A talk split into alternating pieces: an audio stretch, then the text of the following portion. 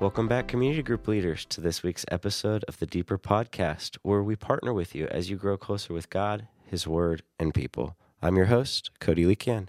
Joined with me is Joe Hishma. Hey, Cody. Hey, everyone. Doesn't Cody have a little bit lower voice? Are you struggling with something right now or just have a cold? Well, we have this barometric change that just came in with all of this snow. And as much as I Ah, love changes. it, um, I thought that I could get away with not taking my allergy meds in the winter. Okay. And so then I got behind on that. And then the it went from like 60 degrees to uh, Six. what, five? Six? yep.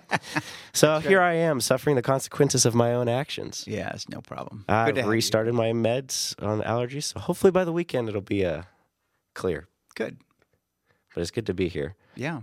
Okay, Joe. So at the leader training for our small group leaders, we told them to mark their calendars for February 25th. That's right. Friday evening, February evening. 25th. Can you give kind of like a little idea of what that night might look like so they can kind of be like, yeah, let's get that excitement going Yeah. because it's really awesome. I'm really excited to have this play going out for small groups. I think it's going to be super beneficial so that Yep. it's not just me who is like forefronting this, but that we Yeah. actually have leaders in place who can help. And I think it's going to be super beneficial. Yeah. So um, when we say almost every week that every every um, person is a minister, and every place you're in is a ministry opportunity, we really mean that. And so we want to equip people to be leaders wherever God has them, uh, inside as well as outside of the in the uh, of the church. And so this whole evening is all about giving you a vision of uh, why. Why is leadership development so important for us as a church and, and for us as individual followers of Jesus? Secondly, um, what are we talking about? What does it look like to be um, a leader? And then third, how? How are we going to become leaders or make leaders? And that vision, I think, has been powerful to me no matter what I do here, is just to see the overall grid. Because the truth of it is, is we have a lot of people here just watching. And the best way for them to get involved into ministry is a personal invitation. It's we've we've seen that by far is the greatest, most powerful um, doorway into into serving and into leading here is when someone comes and says, "Hey, this is what I see in you. I'd love to be a part of you joining in this, or I, would you like to take my place in this, or do this with me?" Um, that by far is the number one thing that people that moves people into ministry and so we want to share that vision and how you can be a part of that Yeah. So I'm going to be having the how section of that night. And so Okay. I would love for you guys to join me for that. I know that out of the other ministries, you might get a, a second ask, but that's Yeah. okay. On the night of, I will try to get a good recording of it so that we can look at that and see how that might fit into your schedule.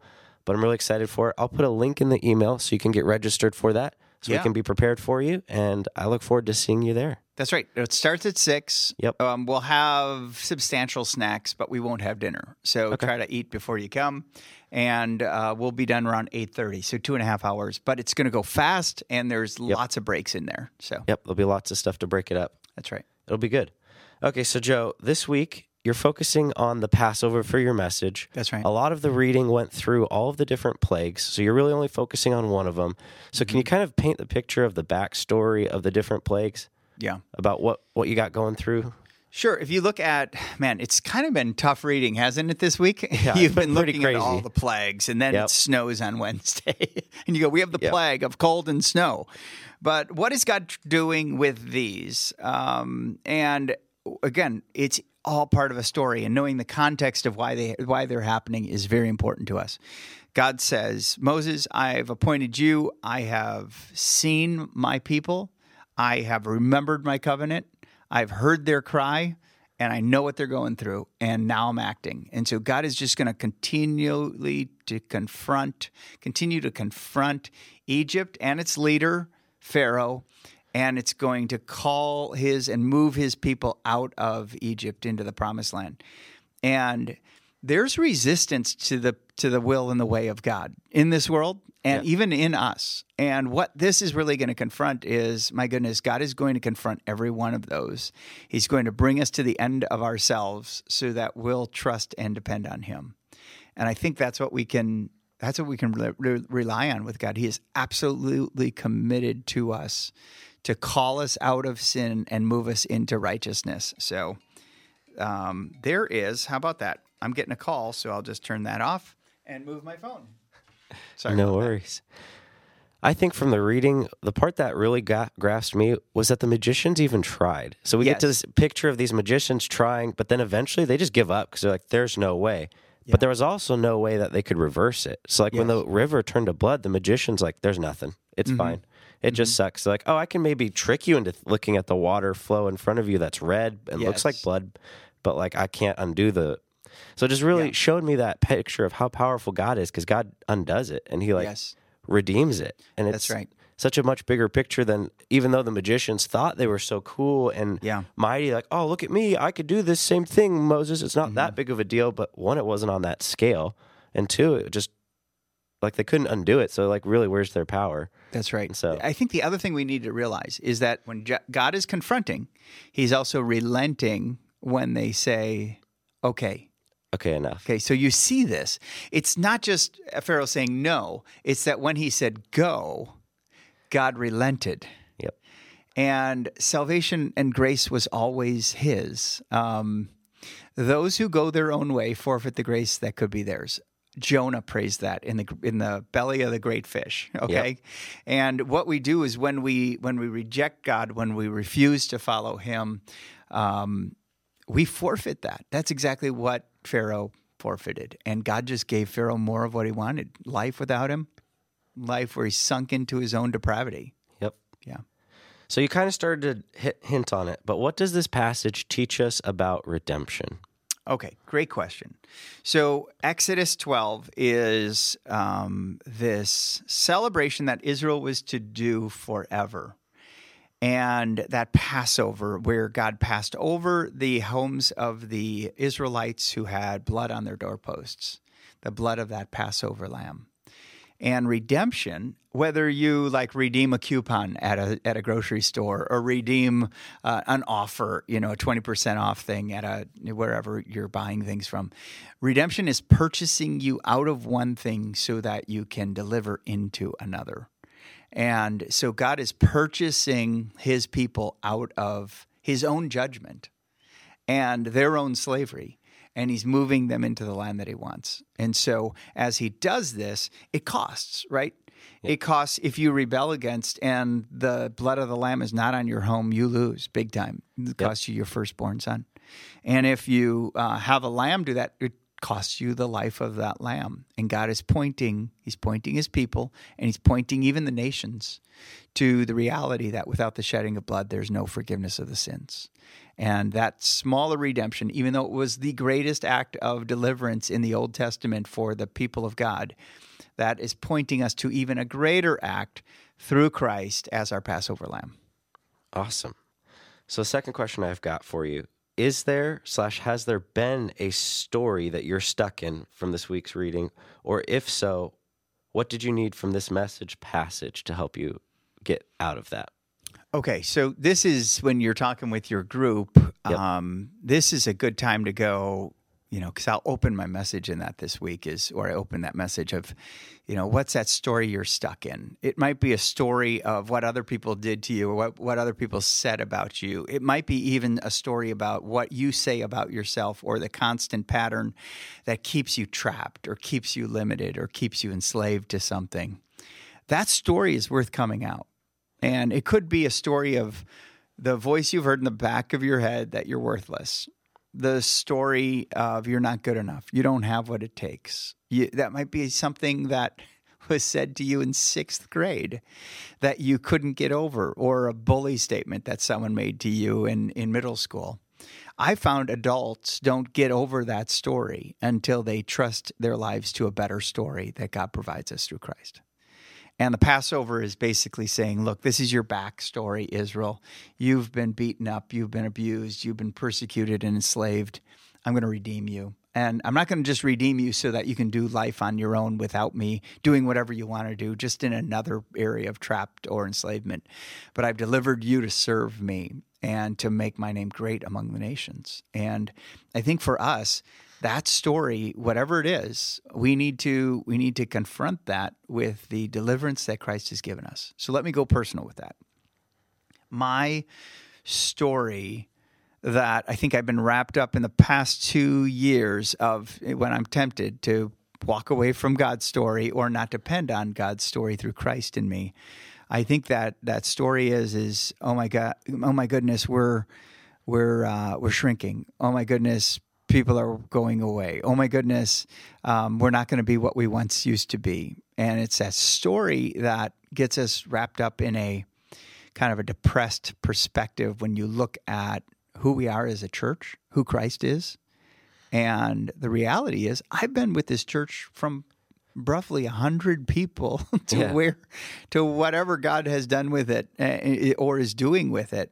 And I've always been able to focus on the people in front of us rather than the people we who aren't here yet or even the people who may have left. Yeah. And uh, so that's been challenging to me. And that story is that no, now is the day. The people I've placed in front of you are the people I want you to lead. And that's given me a whole new picture where I trust God for the results and I look to God for his success, not my picture of success.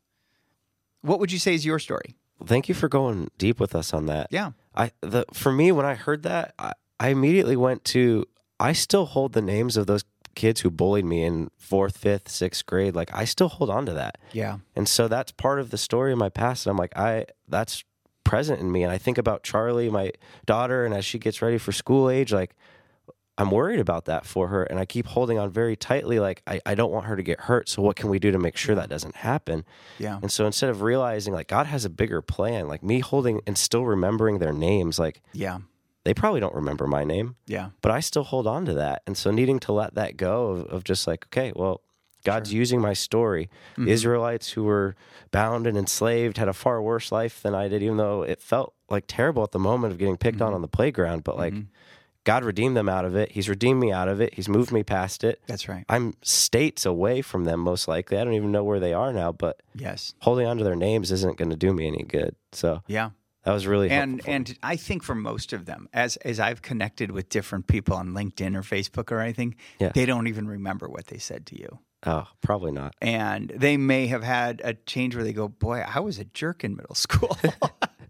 And so, and I've even had people who said that to me uh, later on in life, um, who said, "Man, I am sorry when that happened to you. I didn't do anything," and I had been kind of holding it against them. And God is the one who's the master story writer, and we have to learn to trust Him and not just be limited or depressed in our backstory. Yeah. So that's the story that I need to let go and be stuck on. And so hopefully that will open up a good conversation for you guys in your groups this week. Yeah, I know as we're sitting here processing it, it really helped me. yeah, So as we move on to the apply section, how can we take what we learned from the Passover and communion and use it in our daily walks with Christ? Okay. So um, God told his people to celebrate Passover. It became the New Year celebration for them. And he reminded them that as every New Year began, this is a day of this is the remembrance when I delivered you out of bondage in in Egypt to be my firstborn child and to love you and to lead you into the land that I was going to show you. I think every day is that for us with Christ. Every day is our Passover. Every day we wake up from the sleep, from the darkness, a new light appears with even a sunrise. I think we can celebrate the Passover of Christ in our lives where God took out all of our pain, uh, all of our brokenness, all of our, our limitations and unrighteousness on Jesus on the cross, his death, his blood that was shed. Um, when it's applied to our lives, the I mean, we're the house, your temple, your body is the temple of the Holy Spirit. The blood of Christ on us covers us from our sins. That's something we got to celebrate every day, and we have to live in the reality of that. And so, as we celebrate that and relate that, then we also then can can consecrate our lives to Christ. We've been purchased out of that. Why would, as Paul says, why would we live in sin any longer? You've been brought out of de- uh, death into life, out of darkness into light. So we have to realize that. That's each day is that cel- celebration. Excuse me. Yeah.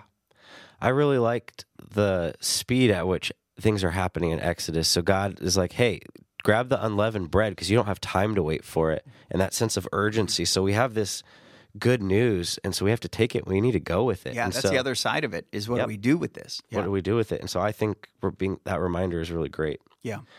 So, what practices do you keep that keep you dependent and fed on Christ for your life? So um, communion's a meal. It doesn't look like much. it's uh, it's the wafer or the bread and the cup uh, and the juice. But really, it's it's to be the meal that gives meaning to all other meals. And as you take food into your into your mouths and digest it, you're really talking and modeling that dependence on Christ. And so it's good to thank God before a meal, but it's always good that that meal would point you to Christ and being fed by Him and satisfied by Him. At the same way, our hunger for food is to equate to our hunger for Jesus and the life in Him. We, when we're hungry, eat food. We, when we're spiritually hungry, are hungry, um, feed on Christ. So that's just a constant thing that physiologically in us, we hunger for food. Um, that we, if we can connect that to our minds, and some of us fast even, we withhold food so that the pangs of hunger, even hangry, uh, Yeah. spirit, uh, spirit of hangriness, we can um, we can just long for food, and we try to withhold ourselves from that so that we can have our spiritual lives fed by Christ. That's a good practice to be in. And so we just that's those are some of the things I do on, on meals is is to remember the provision that's in Christ. Awesome. I think for me, the part that I've recently gotten really into, and I don't want to use a scary word, so I'll use the word patterned instead of like ritual. Sure. So when I have a life of patterned prayer, where it's like a set prayer per day for things. So like on this day, I pray for my child and her walk with God, and on this mm-hmm. day, I pray with my wife and our marriage. And so by having that patterned example has really given me that daily practice of being fed with Christ, even though it's not like an eating and a tangible thing, but it has that daily reminder for me of like, this is what God is making me dependent on Him. And that pr- has really opened up an amazing journey in my prayer life. So Yeah. Yeah. I know it doesn't stick with your food analogy, but hey, It doesn't, but what does prayer do? Prayer uh, listens to God. Prayer expresses your heart and opens up your life to Him, and prayer uh, leads your life as you listen to Him and follow what He tells you in, in prayer through prayer. Yeah. So, my goodness, He moved them by a cloud during the day and a pillar of light by night, and uh, prayer is that picture of us being led by the Holy Spirit, um, following God and where He's moving us. So. yeah. Awesome. Joe, will you be able to pray for our leaders and this Yeah. week in the passage? Okay. Heavenly Father, we thank you so much um, for each one of our leaders who steps up and takes responsibility with their group. And I trust our groups to you. Pray that you'd give them rich times of in your word, as well as deep times praying for each other and sharing their lives with each other. I just am so blessed by my small group, and thank you for them. Um, and pray that you would uh, bless them and encourage them this day. May I be a blessing to them when we join together this upcoming week. And we look to you to be our Passover lamb, to uh, move in our lives, and to always be that picture through the cross of uh, a life that's been redeemed and delivered by Christ. It's in His name we pray. Amen. Amen. Thank you, Joe. Yeah. All right, leaders. So, as we end today, I have a couple of announcements for you. So, the deeper experience, we are one week away, right? That's right. February 10th, February 10th. I am super excited. next Thursday night. Next Thursday, Brian's going to be teaching him and his calming voice. So, I'm super excited for Yes. that. Um, for all the ladies, registration is still open for the women's retreat. The early bird prices have ended, but you could still register. I'll include a link to that in the email, as well as a link to the developing leaders on February 25th. So thank you guys so much for joining us during this time. We hope that it helps you grow deeper to God, His Word, and people. Look forward to Thanks so seeing you much, next week. Bye bye.